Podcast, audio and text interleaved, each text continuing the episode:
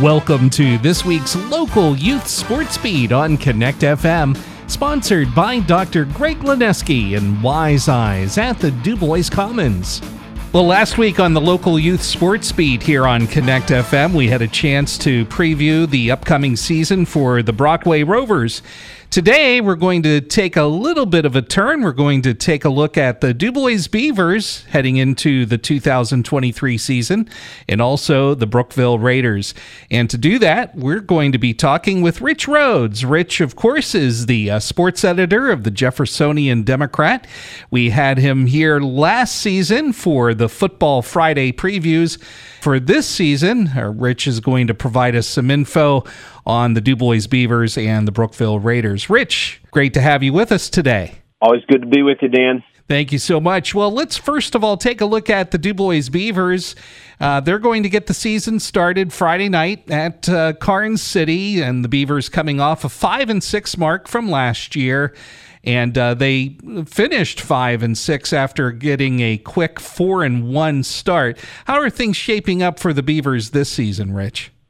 Well, I mean, at the at the D9 League Media Day, the all the coaches from the three different regions in the D9 League, and the D9 League would be everybody outside of uh, everybody but Clearfield and Curwensville. So they're all separated in some region, pretty much on size. And of course, Dubois would be in Region One. That's kind of the large school end of things. Mm-hmm. And the preseason poll, and and I, I kind of agree with it. Actually, it's a coaches poll they picked the top three teams of, in order of predicted finish, and they went. The coaches went with Central Clarion, Karns City, and Punxsutawney. I'm pretty sure about probably the top two. So Dubois, as you you know, you mentioned it, they play Karns City. They're probably underdogs going into Week One. Mm-hmm. But uh, the third spot, Punxsutawney, perhaps, uh, and then the, the rest of those teams are are trying to make a trying to make a mark. Now the standings in the in Region One last year were pretty balanced outside of uh, Central Clarion running running the table in the region. Um, so you know may, maybe it is more up for grabs on how these teams finish in that region.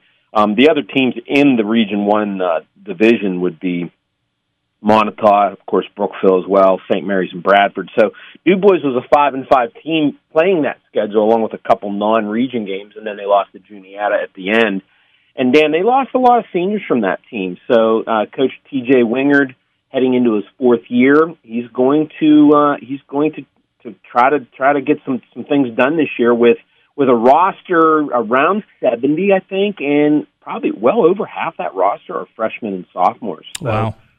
And I really do think there's a lot of good athletes in those two classes. But when it comes to varsity football, how does that play out on the on the field? Well, Trey Wingard is the quarterback coming back, and he's a he's a he was a he was a freshman last year, sophomore this year, and uh, he they kind of leaned on Trey, and that is the coach's son, to uh, to get the job later. So it's going to be initially uh, leaning on some young kids with with not a lot of varsity experience. Okay the Brookville Raiders. Um, they get to face the team they finished the season with last year, and that is uh, Central Clarion. Brookville had a really interesting season last year. Of course, injuries played into that quite a bit. Uh, finished six and six, but after starting one and four. So, how are things shaping up for the Raiders? Oh, got a new coach, Gabe Boley. Uh, uh, he's been an assistant in the Raiders program and uh, Dubois sports fans would re- might recall way back when when uh, Gabe was a uh, starting lineman uh, for for the Beavers. Mm-hmm. So he's a former Dubois standout, and he's been coaching in Brookville, teaches in Brookville, and he is taking over the team. Not a big transition uh, as far as that goes. The staff remains virtually intact. Uh, he's just a head job now, and um, he has he has a team that um, is going to uh, try to try to get back to what they started last year with uh, with quarterback Charlie Krug. Now Krug was hurt last year in the first game. He threw for two, over 2,000 yards as a sophomore.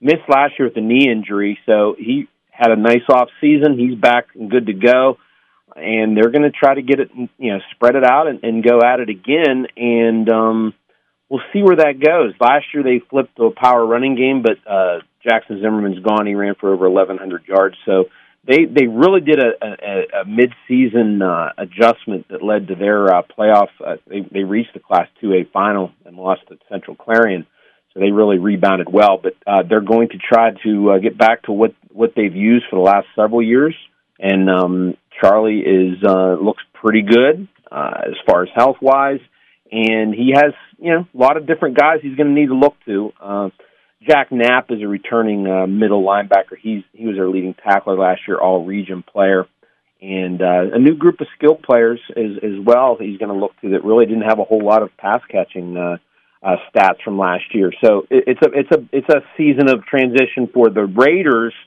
with some guys that they really think can get the job done. So there's some enthusiasm from uh, from Coach Boley in the preseason. Rich, thank you for your insight. Always always worth talking to you, Dan.